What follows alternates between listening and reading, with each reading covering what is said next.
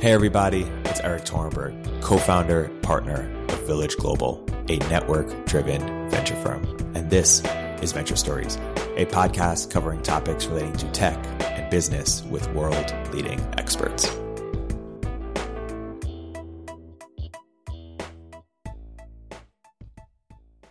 Hey, everybody. Welcome to another episode of Venture Stories by Village Global. I'm here today with two investors from DCVC Data Collective. I'm here with Scott Barclay and James Hardiman. Guys, welcome to the podcast.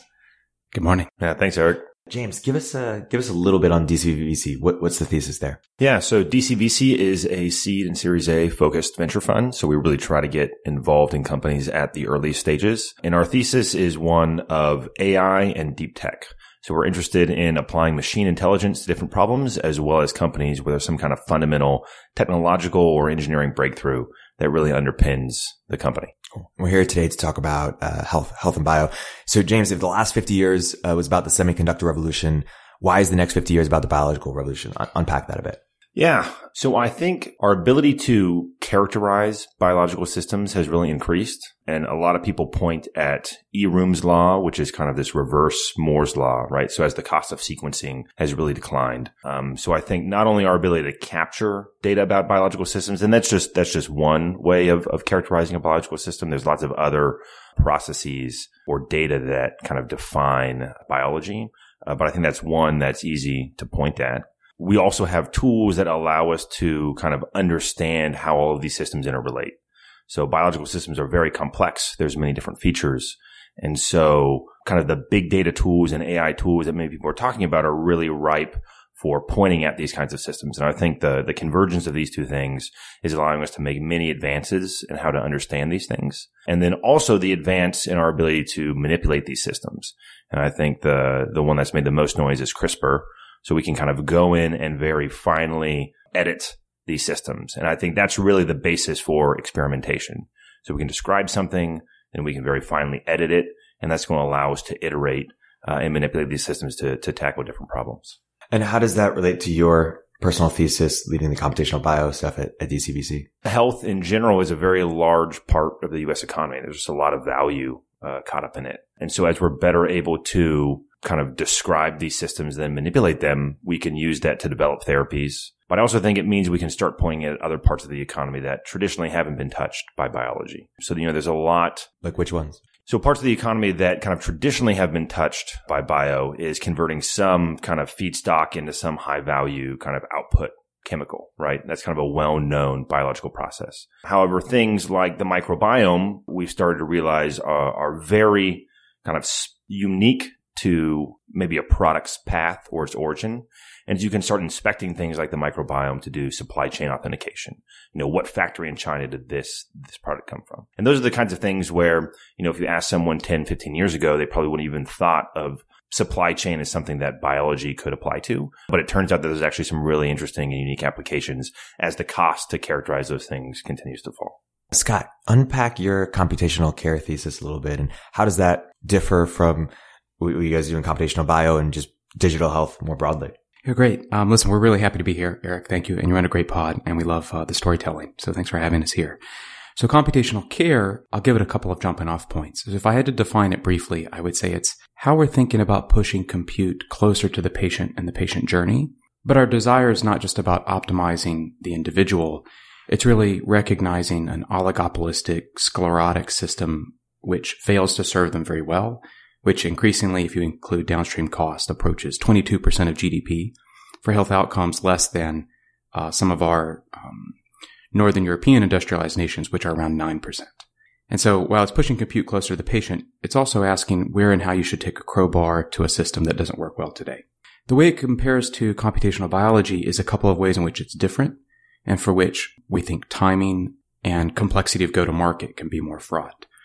So I would say they definitely are similar in that when we see an early team in these two spaces, there has to be something special about the compute and something special about the founder where they really know the domain, where they have a view that they can somehow push a computational tool that creates evidence that's better and higher or a discovery unlike what we've had previous. In computational care, we have the additional burden that it somehow has to fit in to some world that already exists, which is pretty broken. So there usually has to be some empathy. And I don't mean that we're all just sympathetic to make patients healthier. I mean empathy in the sense of you have to understand either that workflow that you're fitting into or that you're just going to try to entirely replace, or somehow empathetically understand the person for whom what you're fundamentally doing is changing a piece of knowledge and probably some piece of how they'll take a decision or an action differently. So as a result, the computational care portfolio often spends a lot more time around cross-disciplinary complex teams. And also, while there has to be very, something very special kind of in the technology, we have to already be thinking a couple of steps ahead where, well, if true, how does it scale into a dysfunctional market? So we love to ask, well, do we think we have a secret? on getting to market in a world in which many well honed, experienced, hardened entrepreneurs have have uh, bloodied the foreheads of the brick walls of trying to get into the payer or the provider or whatever their their target is. Why you mentioned twenty two percent? Why is sort of U.S. healthcare sort of uniquely broken in that sense that it's 22% of GDP relative to some of these Northern European countries you were, you were talking about? Oh, sure. Uh, without being too esoteric, I just want to acknowledge like Commonwealth Fund and others will show us at around 18% and rising. I just consider the downstream cost of lots of ways in which we bankrupt families and provide a lack of social services, which in other countries help alleviate and remove. So if when I get to the 22%, I'm adding costs that we pay, pay as a but society. Even 18, 18, is very high. Yeah. So why? Yeah. Well, you know, that's its own deep, long historical podcast. It starts in a couple of places. I'll, I'll cherry pick a couple that I think are the something near the top of the list. Said many times before by people smarter than myself, there's an employer driven view of how you pay for healthcare coming out of World War II, which creates a really dysfunctional set of misaligned incentives. I'm not saying that the employers are the problem, although I'd love for them to have more bravery in how they want to affect the system. But that's the beginning of an inefficient system. Far more into how I would allocate the dollars. Like if you did a breakdown from that 22% and just said, well, maybe in the US 13 would be the right number. If I did a waterfall to breakdown, the biggest would be overlapping dysfunctional oligopolies. So it's not just enough to say that if you go into a market and you have an oligopolistic large provider that for the same quality or often less quality, they charge much higher prices. But that is combined with the fact that the same is true for the payer and the same is true for the PBM driving certain costs and inefficiencies uh, within the medication frame. The same is true as we get into certain, not just is it on patent or not pharmaceutical path, but are in all the lots of games that pharma can play to keep things off of being truly competitive, which is all combined, you know, combined with other niche markets. So there are niche markets in U.S. healthcare that, you know, my mom has never heard of. And yet I can show you is a three to five billion dollar market. So it's this combination of overlapping oligopolies that I think is so hard for people to unwind. There's really wonderful health policy experts and journalists who've taken shots at this, but I seldom see the knowledge of that complexity bleeding through into how an entrepreneur just wants to go really fast and break into a market. So we try to think globally around those complexities, but then, I mean, at heart, we're going to get it right by supporting and serving founders who are trying to do something specific to begin with. So we have to have some initial wedge that we think is special, but also some kind of crowbar to this, this longer term system. Yeah. What are examples of initial wedges that you, that you really like or that you recommend entrepreneurs pursue? And similarly, what are examples of attempted wedges that you find just, just don't really work? Well, I can give a couple of examples, but I'm not sure what the lesson would be. So, for example, there's a prior authorization process.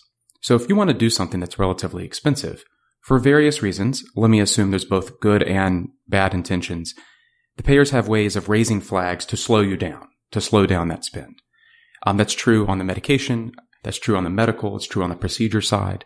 So around 2009, so by, by background, you know, I'm really a generalist, but I'm about 15 years into how you take small teams and you try to build hard special product at the intersection of health and data. And, uh, you know, if I were hit by a bus tomorrow and someone did the work, one of the things that we helped create in the last generation was how you could move the prescription electronically and helped create and then scale that. And as you connect all those end nodes, one of the things that became obvious was, wait, wait, if you're moving the prescription electronically, there's all these adjacent opportunities. How to enable better decision support as you're making those decisions. At that moment of prescription writing, well, why don't you just solve the medication prior authorization problem? Oh, why don't we give real time cost and benefit information at the granular personalized level right at that moment? Now, in the past 30 seconds, I've just identified that there's a network for e-prescribing that succeeded. So we did that prior authorization was modestly improved by some really great hacking around the prior authorization queue inside the pharmacy, inside the payer, um, inside the doctor's office, and all and subsidized by pharma. by a startup out of Columbus called Cover My Meds, which McKesson acquired for about 1.4 billion last year. So about 12 year entrepreneurial journey. It's not a classic perfect Silicon Valley story. What was interesting about Cover My Meds to me was that very few in the Valley, including good health investors, had actually noticed it or picked up on it. And yet it was doing something that was hard and complex. And I don't think it's one that a wonderful technology entrepreneur could have broken into per se. There's a reason that that team knew about the problem. And they were a combination of provider experts, pharma experts, and just a really good entrepreneurial software guy um, who ended up leading the company. I don't have an amazing takeaway from that other than to identify, well, that's a relatively huge story that of course is known in Columbus. It's definitely known across the pharmaceutical supply chain and the pharmacy environment. But other than that, it still has been relatively quiet. And part of this conversation, we're going to talk about where we're taking big shots versus where we're being incremental. And with Cover My Meds, what we're talking about is something that is incrementally, it's solving a very valuable problem. Because if you have a prior authorization on a medication, on average, it's going to take 10 days to resolve that. So if you can turn that into a Staples easy button 30 minute process, that impacts outcomes because you're going to get meds to patients faster. But my point is there's an example of a big success that almost no one has heard of that fundamentally is just trying to take an incremental shot at an arbitrary system set up by a sclerotic system. Whereas we also love to talk about companies that either are doing something 50 times better than how it's done in an analog or a, a faux digital way today, or that look at the world and say, I'm just not going to mess with the system. I'm going to pull the necessary pieces out. I'm not going to have dependencies. I mean, it's going to be more expensive and we're going to build it full stack. And is there a framework for when entrepreneurs should think about when to do both, when to go incremental versus when to take a crowbar to the existing system? That's a great question. One of the things, so I'm not enamored with venture capital, but I've come to really love it for a couple of reasons. It's an amazing place to learn in a certain way and to challenge yourself in how you learn. It's an amazing place to think about what can you work on today and how does it unlock things in the future. When it comes to this computational care space, I think we have just enough experience that in some ways, when we know we're about to walk in and meet a really interesting but really early company the first time, in some ways I walk in with no formula. I just want to meet them where they are.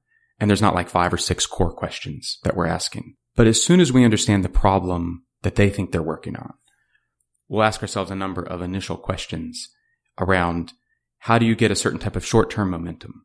And relative to us, it would be around why do you have something that's already special? How do you create a technological moat or a data or a data network effects moat very quickly? But then we also have to think about, and if that's true, how can you scale that alongside or within this uh, sclerotic system and kind of trying to play that out a couple of steps? You might want to go back to, I'm, I've probably fallen away from your original question. Okay. Is there a framework for identifying when an entrepreneur should try to build something within the system or incremental versus outside the system? And if there's no framework, general framework, that's fine too. There's not a set framework. It starts with the problem that they're solving and with how well we think the current world can evolve with that versus a belief of just how much will that need to be incrementally evolved over 10 to 15 years versus entirely replaced. Uh, so I'll give you a couple of examples. If a founder came to me and thought they could impact primary care, in that example, if they're doing something to make primary care the way it works today a little bit better, that's not going to be a great fit for Data Collective. One is there's almost nothing about primary care 15 years from now that we think looks like today. So we're already would be investing into a world we don't like. And the second is of the hard, hard problems trying to repeatedly scale within primary care practices, both within larger systems and am- small ambulatory offices is a really hard, very, very hard go to market problem. So I'm using that example to say, well, gosh, if you have the better answer on primary care, what's the version of what that looks like full stack? Because we have several theories as to how primary care will evolve, and most of them will be new types of full stacks. By contrast, if you showed me, and I'm actually anticipating this and we're starting to see this, an entirely new and better philosophical platform to think about the EMR. Well, there is no EMR without selling into large institutionalized healthcare. So the question we're going to immediately be ha- having is, is that within the kill zone of Epic and Cerner? Why is it different? Is there a secret in a way that it can be used and gain adoption before in the long run kind of flipping the switch and becoming the system of record and the thing that is the kind of the digital monolith that right now is very much holding the system back. So we're very open and even looking for new forms of what we'll, we'll probably call it something else. But we think the EMR will die um, we think it'll be replaced by things much better. So I think we are in a Sega Genesis world at best and the way that the world works. Um, and those types of platform revolutions look pretty untenable and impossible until they happen. And then suddenly the world changes very quickly. So that's one where you would be selling into the system. It's your only customer, frankly, but it would be a pretty different technological base than what exists today. Yeah, I might I might say if if you're selling to the patient or you're selling to the employer, then I think there's an opportunity to exist outside the system and rethink what you're delivering and how maybe those people think about health. But if you're selling to a hospital or if you're selling to a doctor, then I think you by definition almost exist within the system. And it's really hard to fight, you know, to fight the system when, when who you're selling to are people that are participants in that system. That makes sense. And I'll actually, let me dig into that just a tad. We're at about 5,900 hospitals in the US. I think we live in a future where there's a coming recession or even depression in that market. And by the way, there's huge political implications because they've become the, the, by far the largest growth of U.S. healthcare employment in, in recent years. Like it's often driven by healthcare administrative workers in some form. I think we live in a future, you know, if you modeled us on Denmark, we'd be at like 1900 hospitals. I think we live in a future aside from massive societal political intervention where hospitals will get framed down to 2,500, 3,000 in this country. That much of what happens in the hospital, as we've been speaking about for 15 years, will start to happen, which is we are seeing jobs shift out of the hospital. Jobs meaning jobs to be done, activities, the problems that you're solving. There's a point at which the way the hospital is dysfunctional, cross-subsidized, and kind of built in a type of late 1970s mechanism, um, which at certain point fails. That doesn't mean there's not wonderful hospitals. In fact, we think the things the hospitals are best at, they'll start to get better at. Um, the best hospitals will actually grow with more largesse. We'll start to have more branding, more power, more quality metrics. In other words, uh, things like ER, OR, and ICUs will take up an increasingly uh, increasing percentage of hospital spend, and the percentage of provider care that's happening outside of the hospital will, will increase. So we're expecting, in some ways, a radically tra- transformed space. Now, if you put me to timing, I would say, you know, I, I cheat and I'd say, well, 10 to 20 years which is obviously a fraught timeline to invest in a startup this moment. So that's why more at the startup level, it's more what's the job and is, is now the time you can really make a lot of progress. But we have created this computational care portfolio with a long-term view. Um, there's not a pressure that we have to do two or 15 deals this year. What we're looking for are things that make tremendous sense and perfect alignment with the way that Data Collective helps companies while taking about a 15 year view of we are going to get to a radically different environment. It's going to be painful in some ways, delightfully wonderful in others, but pretty different. Before getting into requests for startups, I have a couple more macro questions. One is if you could wave a wand and change any type of regulation that you wanted to either of you, what, what would you change? Well, we were talking a little bit beforehand. This is a little bit of a pivot on your question, which was, you know, can markets fix healthcare or can markets exist with healthcare? And if there was one thing that I would change about the system, I think, I think we need a payer that's incentivized for a patient's long-term health. So I think part of the problem with the system is most costs manifest late in life when that burden is on the government. And so payers tend not to be incentivized to pay for preventative care if the disease is going to manifest, you know, 10, 15, 20 years or longer into the future. If, if there was one thing I could change about the system, it would be that. It would be something that could align long-term incentives with current decision making. Is it like income share agreement? Uh, what, what are mechanisms by which that could actually happen? Well, so single payer systems by definition have that. Yeah. And there could, you know, there, are, I don't know what the answer is, but I, you know, there might be opportunities to, to think about how you can shift forward in time kind of the cost with the long term, with, with long term care. I don't have a great thesis at this point around, around how to, how to do that, but, you know, outside of a single payer system. But I do think there there's a huge opportunity. If, if you could do that, it, it could fix a lot of the misalignments with the system. I'll answer by doing a thought experiment. I, mean, I guess my, my well, my first answer to your question is it is amazing how politicized trying to work on what is a hard set of esoteric questions can become. And the second is, I think, although I in no way give a false equivalence, but our political economic environment has really failed to ask the right societal questions. And it's not just about access and coverage, but I'm going to hold back from weighing in on things that become inherently political. Another thing I would say, actually, I would go back to that list of like well, the few levers you could pull. I'm not sure what the current mindset is of the FTC in relation to market power and certain market behaviors. But for me, there's a clear breakdown of a fresh modern framework on these overlapping oligopolies. There's a lot of insidious, ridiculous behavior where the predominance of the spend is being paid for by the taxpayer directly or indirectly, and where the organization with the largest amount of profit seeking continues to defend those profit pools with little to no civic or appropriate economic value. To be clear, we're early stage venture capitalists. We are very, very capitalistic. So I'm from the camp where if you see capitalism as an appropriate societal application of time and money uh, and value, you actually want clean, clear antitrust policy that's enforced. So I would say it's neither clean nor clear presently. And you want clean and clear regulations that are relatively consistent. So I'm not going after any one regulatory body other than, than to say that we've gotten our place, we've gotten ourselves into this place where the the hospital bill that a patient receives today, even now, just read Rosenthal's book. There's, you know, so much evidence. If you don't look at the experience of a patient who's returned from a hospital and then whose family within a year is bankrupt and realize this is a system that's preying on all of us that we've somehow allowed. And yet we have not been able to politically unwind those complexities. Um, you, you, realize the system is not paying attention to that, that our, our governing mechanisms are broken. And I, and I would love to fix that. Uh, but that's not what we get paid to do every day. We get paid to find founders. So then I'm, I'm now going to answer your question in a totally different way. We really like bundled payments. So we all in an incentivized world want to get from a world that's from fee for service to value based, the way that you pay for healthcare in a value based way. I generally, when I see those plans, I'm relatively skeptical. And the reason is because so much of what's actually possible and what ends up happening around value-based payments goes back to, unsurprisingly, the oligopolistic market share of the players within that market. So show me an ACO and ask me my prediction of will they really improve outcomes and save money? And I will say, well, show me the market share of those payers and show me the market share of those providers, and I'll give you a hint.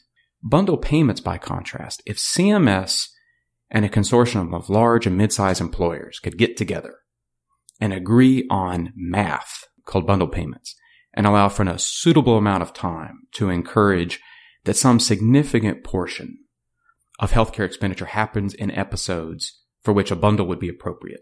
I can accelerate to a world. So I'm not saying this world will exist, but there is a version of the world where primary care is very broad. It's more expensive than it is today, but it is foundational. It's amazing. It's branded. It's personalized in a way. There'll be many different flavors of primary care, have a lot of consumer choice. Where there's a world where there's primary care, where the vast majority of inpatient and complex spend happens within bundle payments and we probably have new forms of catastrophic reinsurance. I could create an entire US healthcare system just within those three buckets. Now there's a tremendous amount of unwinding. I just put out of business most of the payers and a significant number of oligopolistic providers when I just said that. But there's a version 10 or 15 years where that's possible. Um, but that's all just one version of the world. We obviously invest in a version, we invest in a future where we think that's possible, but we also invest in a ver- in a future where we think some of the oligopolies hold and others don't. I'd say just to jump off that, Scott, I do think there is a lot of leverage in the system to be if you control how the how the dollars flow. And so I think the bun- bundled payments is, you know, how can you shift dollars around within a particular episode, right, and prevent over over consumption of care because the doctor, you know, there there's no downside risk to them, right? They're just trying to make sure they don't get sued for malpractice, right, in their attempt to to treat a particular patient. Um, and so they're no, they're, they're never doing this cost benefit of like, well, is it really worth doing kind of this, this extra test? And so I think if you want to influence those kinds of decisions, you know, thinking about how can you iterate or change how the money flows and how people are incentivized, I think, I think is really important. There's a lot of leverage at that, at that point in the system. You know, and I think my point earlier about kind of shifting in time the cost for long-term care or preventative care. I don't have good answers around that, but I do think within individual, I totally agree with Scott that bundled payments is a really interesting way within a particular episode to think about how to align incentives. Um, and so I do think, you know, entrepreneurs that are trying to change how people get paid or reinvent the insurer, I think is a really interesting opportunity. Is there a framework for when it makes sense to add markets to existing sort of healthcare systems or create new markets or when it makes sense to no, we shouldn't leave that up to a market mechanism? Well, so I don't think there's a great, I don't, I don't think the healthcare market is really that great of a market. There's very little price transparency. It's very difficult for the consumer to kind of discern quality. And in general, the decision maker and the payer and the, I guess, consumer are three different parties. And so it's very difficult to get, you know, good alignment of incentives like we talked about. So I think an opportunity to bring better market dynamics to healthcare in general is a huge opportunity. So if you can bring better price transparency, if you can help consumers have the ability to understand which providers are going to be able to provide better quality of care, um, and then if you're able to expose them to more of the cost, so they're incentivized to pick a lower cost, higher quality, you know, provider, then I think that can bring better market dynamics to it. Um, and I know I strayed from your question a little bit, but I think you know, healthcare just is not a good market. And if you bring typical market dynamics or market thinking to it, it's just, it doesn't work. You know, I think if we're looking for a philosophy you're hearing from us on the side, it's that we're open and we're obviously like one of the things that's wonderful about early stage venture is there's things you think you're looking for. And then there's delight of being close enough that you have the chance to meet a founder who teaches you something around how the future will work. And then there's something combinatorial where you're adding value. So I think one thing you're hearing philosophically is we're looking for how you can create appropriate competition. US healthcare is actually anti-competitive. And even where it is quote unquote competitive, it's usually competing on the wrong, on the wrong vectors. So where you can bring true competition, and I would just say for us, there is a clear line. There's a number of things where we think you can make money, but we think at net creates a societal deficit of some sort.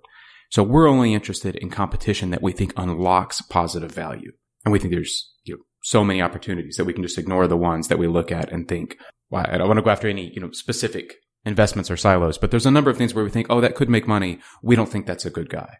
So we're looking for ones, for example, that unlock this sclerotic system and yet somehow the level of evidence uh, is increased or the level of transparency increases, etc. So let's get into sort of requests for startups. And maybe one way I'll phrase this is if you guys were starting a company or a set of companies in the, in sort of the space that could be considered within the DCVC strike zone and you had all the, you know, the required skills or, or resources to, to do so, what sort of opportunities might you guys individually would pursue or be most excited about or, you know, when really talented entrepreneurs who have all the required skills come to you and say, Hey, I'm sort of exploring ideas within, within this sclerotic system. Where do you point them? Well, I've been thinking, most of my thinking in this space has been on the computational biology side.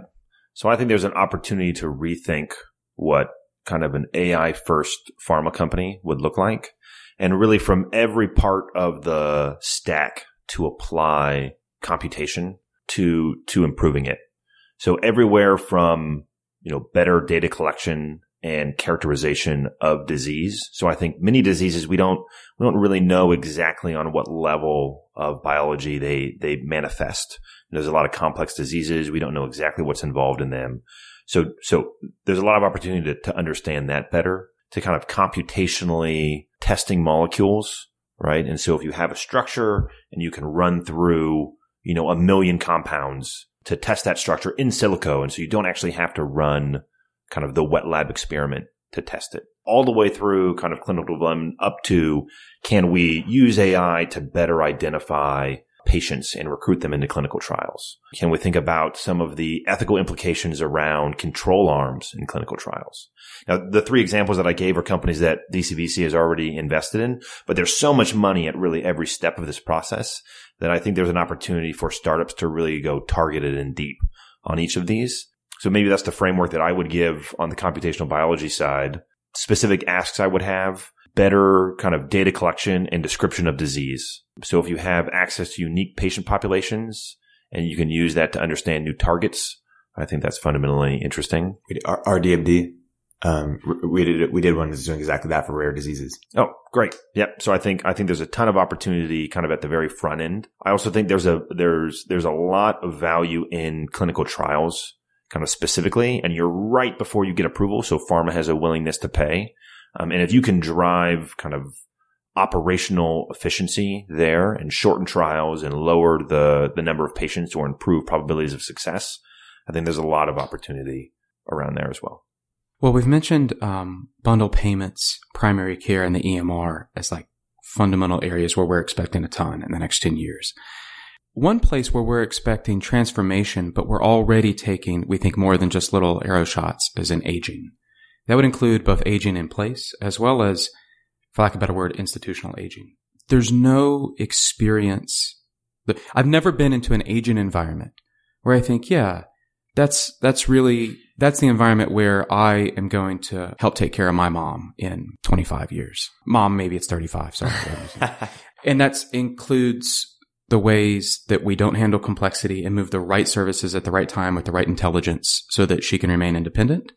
And if, um, if and when she's not able to be independent, while there's many well-meaning, wonderful people working on this problem, we are still not there yet in creating the right intelligence at the institutional level uh, to take care of people institutionally in a way that preserves dignity, keeps them safe, it creates the right levels of value. It, it's a race to the bottom environment in many ways. We spend a lot of time in what I would call deeper clinical informatics.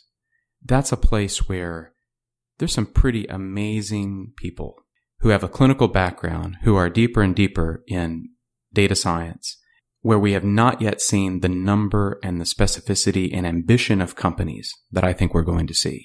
I'm not saying it'll be in two months, but I spend a lot of time with cross-disciplinary teams or people at that intersection because we've already seen so much of what's possible with probabilities and inferencing and intelligence off of pieces of data uh, and we're coming very close. So, right. So the last 10 or 15 years, we've digitized a lot that was on paper. It's still dysfunctional. We still have massive problems around data blocking, lack of data sharing. We're still doing many things that are complex. If you create a great bioinformatics company today and you show up again, you're probably up against the oligopoly in some way. There's a lot of messy data problems. All of that said, I have seen things that I think are harder than rocket science and I've seen them true and there's no reason they can't scale. And yet I have not seen those things in the hands of a pharmacist to make that interaction just 15 times more intelligent. We haven't seen informatics truly revolutionize what triage and the front door to care looks like. We're going to see that. We haven't seen informatics create a combination of the checklist manifesto plus the inferencing doctor, you know, as an orb kind of sitting on your shoulder as the home health worker walks into an aging in place, uh, 67 year old with four uh, comorbid chronic conditions and enables that care extender to both collect and ask the right questions in a way that the system is not only more personalized for that patient, but actually learning from the experience. So there's a very large number of what I think of as like deep clinical bioinformatics startups that will be created in the next 10 years. And I hope we get to meet every single one of them, honestly. And we're willing to kind of slog through that and pay it forward because we think that we'll, that we'll do some special stuff there. We talked about insurance earlier. So I also think about what would an AI first insurer look like? And if you were to rethink how you can align incentives there, so I'm really excited about that idea. If this is a, if this is an explicit call out to people working on startups to reach out, if you're working on that, reach out. Scott, in a post, you also mentioned you're excited about the future of CROs, PBMs, wholesalers, GPOs. Any, any, anything there that you want to call out more specifically in terms of where you want entrepreneurs to pursue? Yeah, this is going back to those niche areas in US healthcare that are actually quite large and the people in them know that they're large. I think we'll start to see some new cross-disciplinary teams. In these spaces, like you mentioned, CROs, people who do deep cross-market prior authorization processes, um, the GPOs, uh, which are, you know, kind of supply chain aggregators of supply and demand.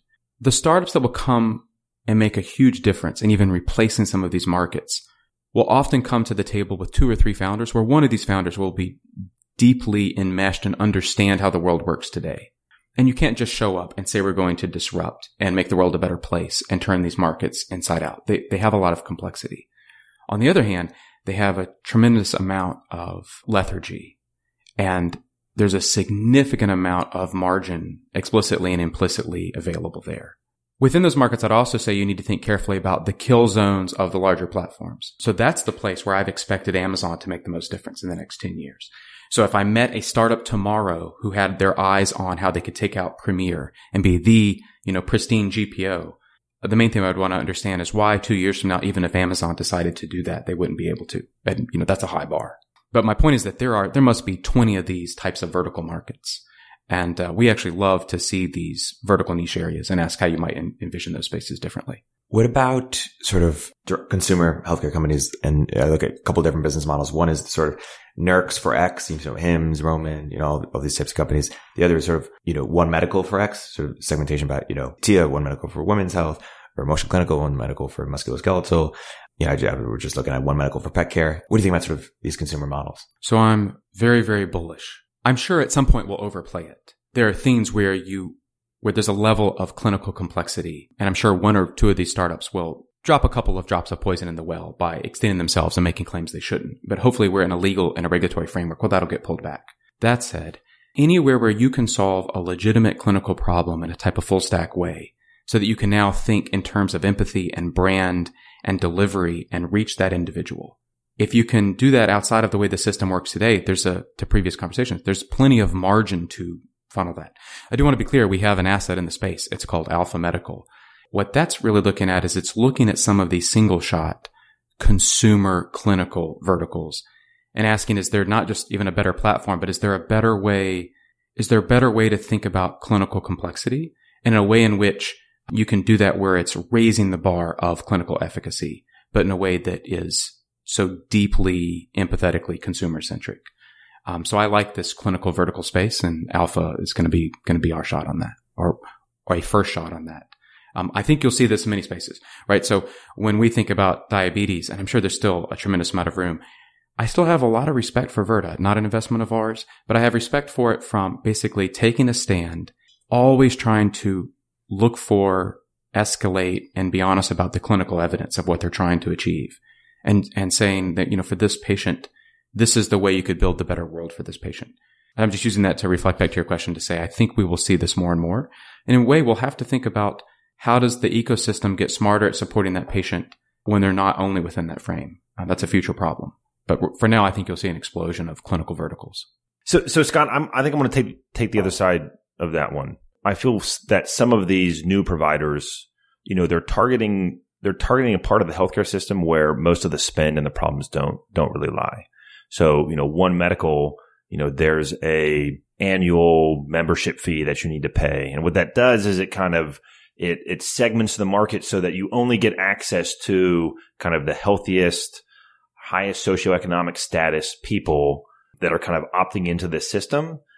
And it kind of leaves the you know the lower socio- socioeconomic people, the people who don't have kind of uh, you know the resources to otherwise kind of better care for yourself, better care for themselves, or for whom health is maybe a lower priority relative to others. And so, even though these might make good investments, I feel like fundamentally they're not fixing the system in kind of a broader way. Well, let me take that one. So, I, yeah, we don't agree. I'm going to tell you why I think One Medical is wonderful, and then also why I think it still may not be the answer. I'm not sure. The reason it's wonderful is uh, similar to starting with those first versions of Tesla, where he was really making a point around setting up the supply chain differently and fundamentally making a bet on the battery. One medical was fundamentally saying the process, the flow of primary care five years ago, 10 years ago, and for most of us, even still today, is just not an acceptable process. And it's not the process that patients want. And it's not one that leads to the right interaction because it creates a seven minute interaction. It's creating physician burnout where the numbers are kind of through the roof. So one medical did initially feel concierge and high endish. But with success, what it's really doing is it's teaching the systems what responsive, thoughtful, empathetic primary care can look like. And as it's had the, as it had the initial wedge success with a certain type of consumer, it is now predominantly starting to glue onto the system. So I don't know the numbers. Amir Rubin, someone that would be interesting for you to talk to, Erik. He's he's a wonderful interviewer, and I know our friends at Bessemer had him on their podcast recently, and it was you know it was in depth and it's thoughtful. And one of the takeaways was the predominant customer for One Medical today is uh, is the large employer who has not found a way to work in collaboration with the provider systems today to provide a better product. So the employer is subsidizing what you would have thought of as that personal consumer fee and as a result, the kind of responsiveness, the ability to have a real time but longitudinal relationship, the ability to have the doctor call you back within 30 minutes, uh, regardless of context and what time of night it is. It's just something that the current systems and their lack of competition can't match.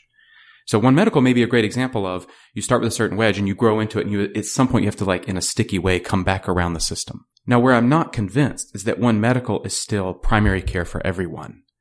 And I think in the future primary care will actually be deeply clinical. It'll be much even broader functionally across mental health, social cycle. It'll encompass multiple aspects of your long-term, uh, longitudinal life. And it will be specific to people, you or people just like you. So I don't think the primary care a practice that I go to in 10 years is in any way the same company that my then 23 year old daughter will go to and won't be anything like what my then 82 year old mother will go to, et cetera. Uh, so I think the world will in some ways get broader, more personalized, more branded, more functional. And I'm not sure that the primary care companies of that future exist today. Um, although Forward and One Medical and one or two others maybe have a chance. So what I'm hearing is a stratification of uh, the form in which that care is delivered. So the point that I, I think I heard you just made is that your 20 year old daughter is going to want to consume her primary care in a particular way. And that will be different from how you will consume it in 10 years. And that will be different from how your mother consumes it. I think that'll be driven by consumer preference. Absolutely. And it almost seems obvious. And I think it'll be obvious in retrospect. But to your original objection, that's how the dollars will flow. Right. So uh, the way we will take care of the reason we're seeing a burgeoning of innovation in Medicare Advantage is it's an opportunity space to just holistically rethink how you take care of that, you know, 69 year old with four comorbid conditions, but has a realistic chance to 25 years of, of happy life. Like there's a tremendous amount of pent up possible catastrophic spend that you can head off if you do these things holistically. So really great primary care for the 68 year old is going to look different and be more expensive and have totally different anchors and hooks and pieces and levers than what will be for my 23 year old daughter then. Yeah.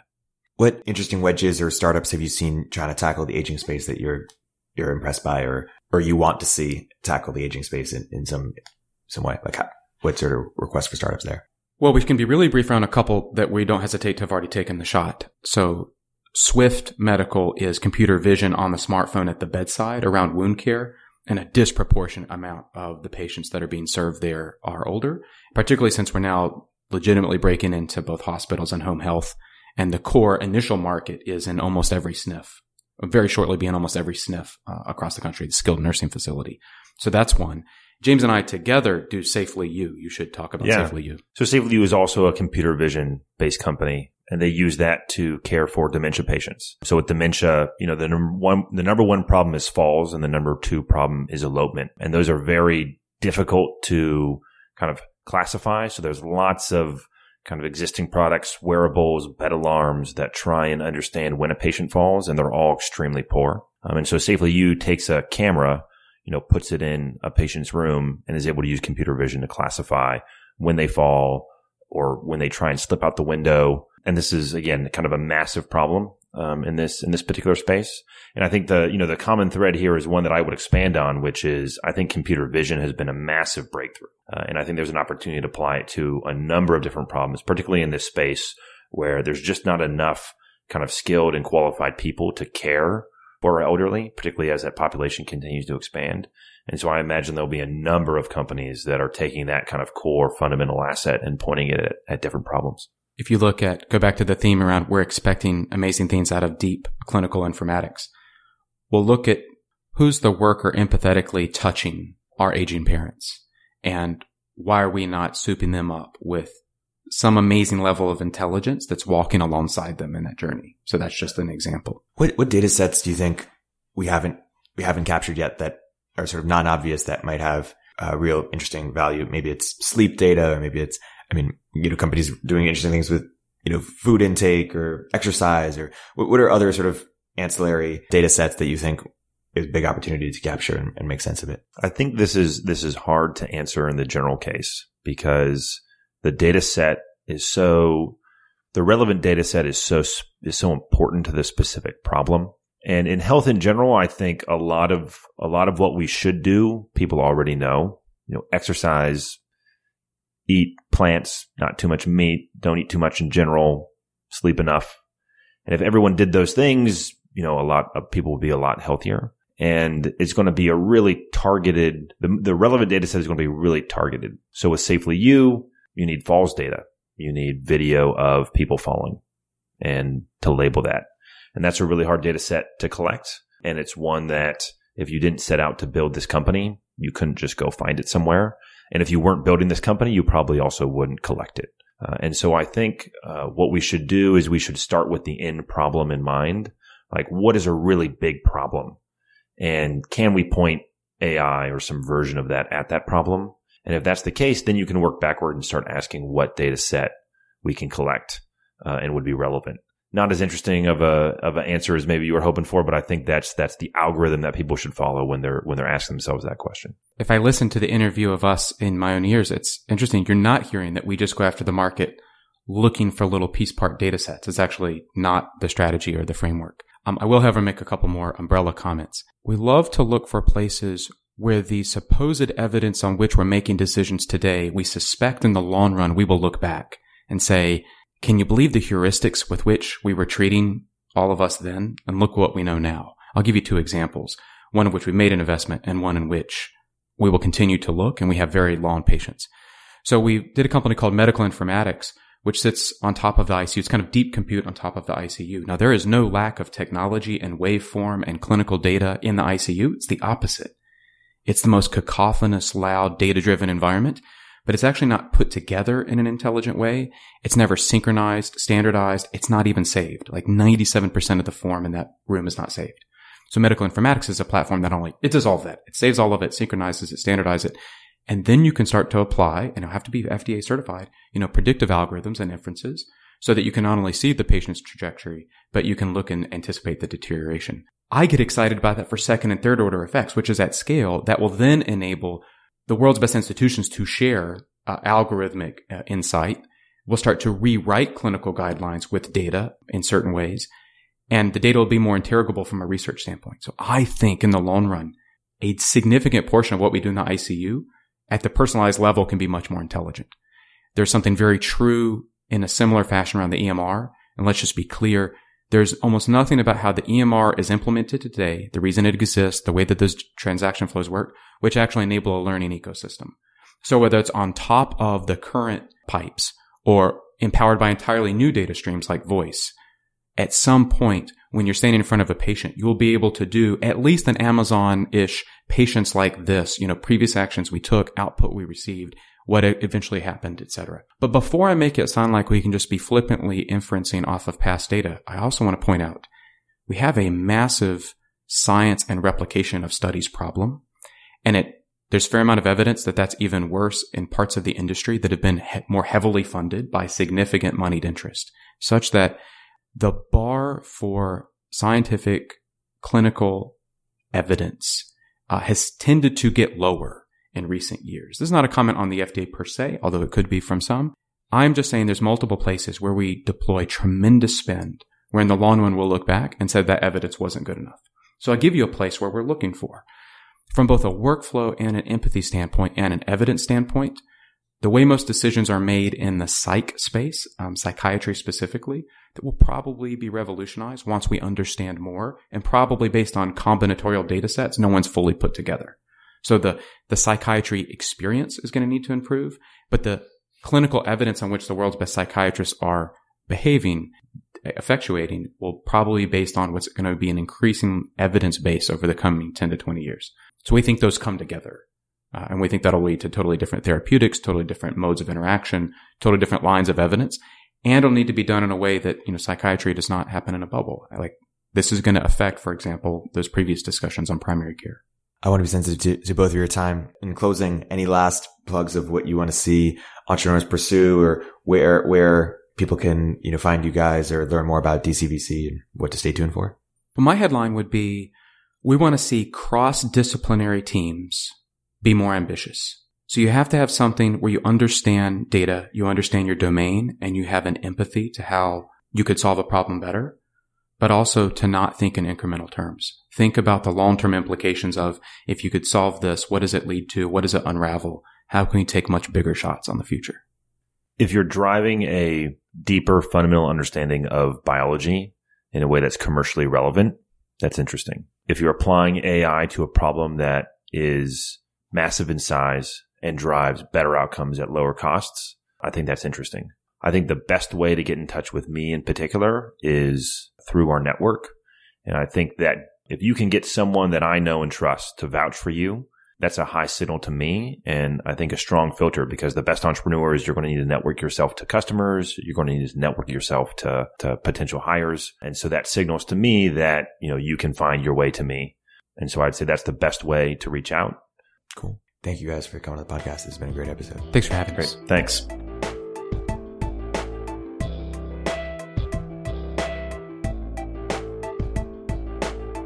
If you're an early stage entrepreneur, we'd love to hear from you Please hit us up at villageglobal.vc slash network catalyst.